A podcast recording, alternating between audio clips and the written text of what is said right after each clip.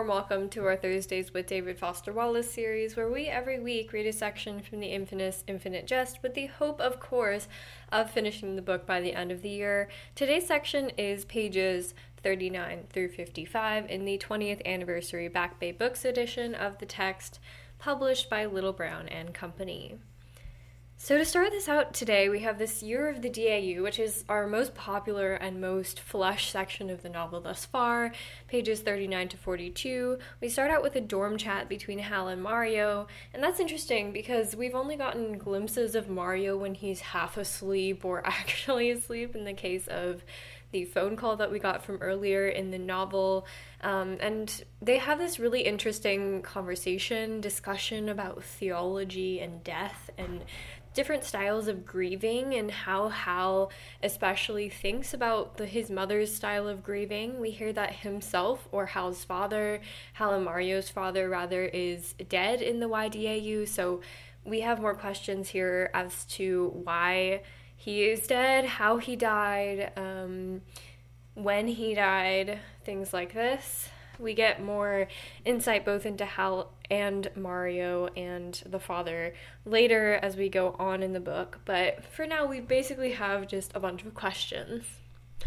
I have a quote from page 42, and they're talking about different ways of grieving and how there are multiple avenues often to get to the same place in terms of healing, especially when someone has died. And I thought this was a really interesting way, again on page 42, to articulate it.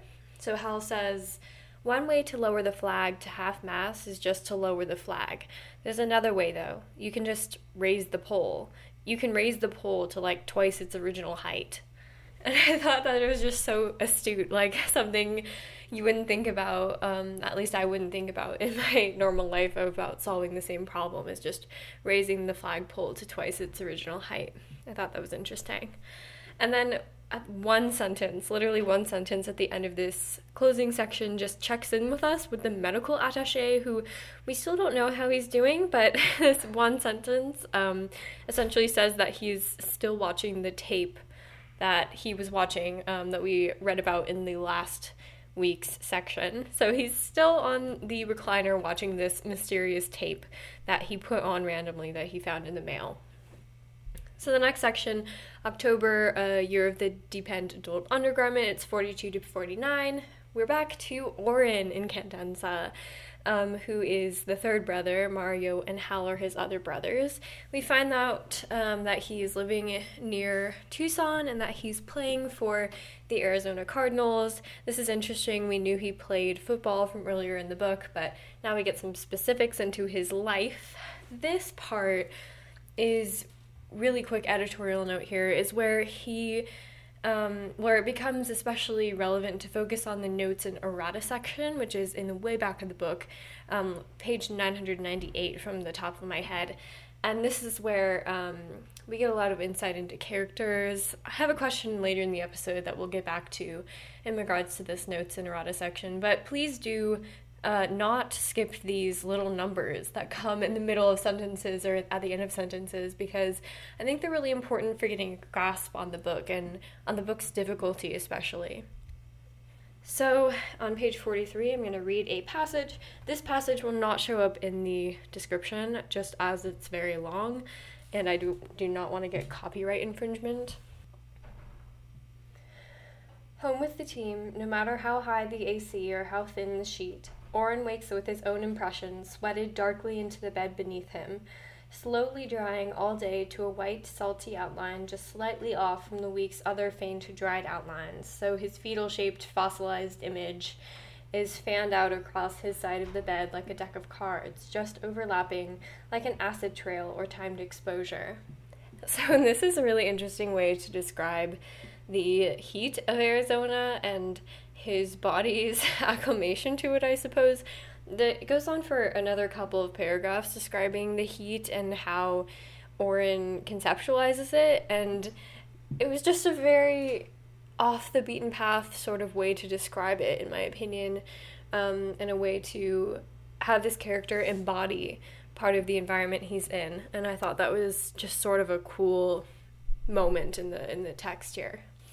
And then we get into the rest of Orin's chapter. His narrator, I don't know who his narrator is, it's a third person omniscient sort of style, except that the narrator is super duper casual, and I don't know if this is to give us a sense of a sense of Orin's voice or not, but I just noticed that the narrator will say so and like um, and just use very colloquial, like dialectical sort of phrasing. And so that I'm not sure why that is, but again, it's sort of another cool moment in the text when you realize this is not the typical narrator that we would expect to encounter in a text like this.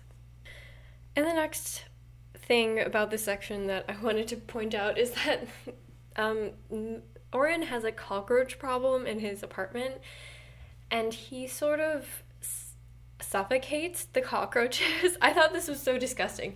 There are other points later in the book that we will talk about that I just find to be so disturbing and so disgusting. This was one of them. So, the cockroaches in his bathroom, he affixates under glasses. So, at any one time, there will be, you know, half a dozen glasses just sitting on the bathroom floor, and he'll just trap the cockroach in the glass, and then over the next few days, he'll watch it every time he goes into the bathroom. Watch this collection of cockroaches just start to become asphyxiated, so they're suffocating to death. And it's just sort of this gruesome picture of his everyday life. I don't know what this says about his personality, um, and you know, maybe it does say something about he's not afraid to have people over and see this, but it's just, I just really found it gruesome for some reason. Let me know what you think about that passage if you have read the novel and are thinking back to it. And so, our last section of the day today is pages 49 to 55. This is another hint. Um, it, this section starts out with Hal getting high in the basement of the tennis academy, and he takes some pretty intense uh, stakes to keep up his secrecy. This is another hint that the weed dealer that we, or the weed waiter rather, that we saw in one of the first sections of our book club um, is Hal. And I'm going to read a, a, quote from page 49. Um, Hal likes to get high in secret, but a bigger secret is that he's as attached to the secrecy as he is to getting high. And so this sort of touches on what I was able to observe in part of the beginning part of the book when we were going over it is that he's so obsessed with the secrecy of his addiction for some reason.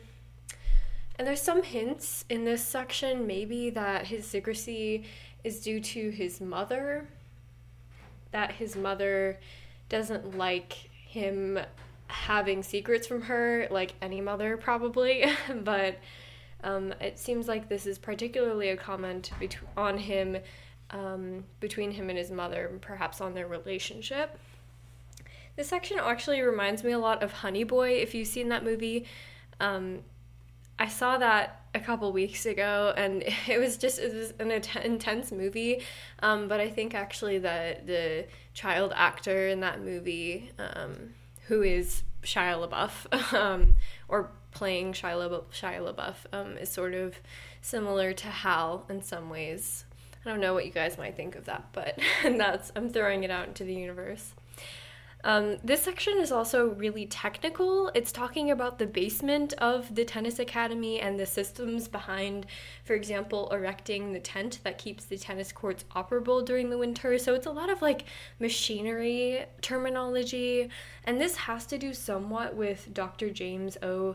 Incandenza, which is Hal's father who we heard later in the or earlier in the section today who is dead. So it's a very it's a stark contrast between the character driven sections that we have seen before in the novel. And here's my question about the end notes that I mentioned a couple minutes ago. Is David Foster Wallace the narrator of the end notes? I'm sort of like so fixated on this idea, especially as the end notes get more and more intense. I just got to a part in the book, which we will get to next week in our reading, um, where the end notes are just six pages for one end note. And I'm just so obsessed. Why is who's narrating the end notes, first of all? Is it this author end note thing, or is it end notes the authors of each endnote depends on what section it's from. I think this is something that um, we should think about as we continue in the book. Uh, and the other question I had about endnotes was why are there so many? Why are they so essential to the book? Because the endnotes really do have a hundred or so pages in the back of the book, so they are in itself a novella. so, um, moving on in this section in particular, there's a lot of um, talk about drugs. I'm just going to say it. Um, this is not a PC book to continue reading if you are faint hearted about that kind of stuff. I have no experience with illicit substances at all, so um, it's been an educational read for me in that regard. We will not be talking about the specifics of those kinds of things on this episode because, or this podcast in general, because we are an educational podcast and we're for. Um, younger audiences as well. So I'm not going to be delving into that, just a note for the future of this book as that sort of talk gets more and more intense. We have two last paragraphs in this section. The first last paragraph is the medical attache's wife check in. And so we had one sentence at the beginning of this section. Um, and now we have a whole paragraph about the medical attache's wife talking about her um, with her tennis group, and we find out that the medical attache is indeed still watching the cartridge that he found in the mail, and that he has been watching it for so long that he's peed his pants in his recliner. Um, and we don't get much more information. We get more on the wife, but um, not much more about what is going on with him exactly. And our final paragraph of this section uh, today is our first real view of Mario Incandenza in the book, finally.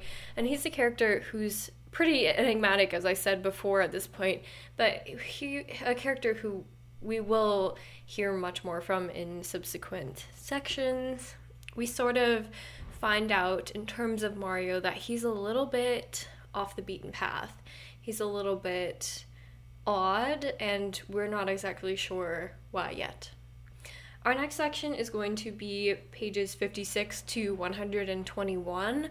It ends actually just before the next section, starting with Mario. It's about Mario's first love affair or something like of that nature. Um, but yeah, this next section ends at page 121. We are ramping up the um, length of these check ins just so that we can more effectively get through the book. I'm going to be formatting the episodes a little differently as well, so look forward to that. Thank you guys for listening this week to our DFW check in, and I will see you all on Monday.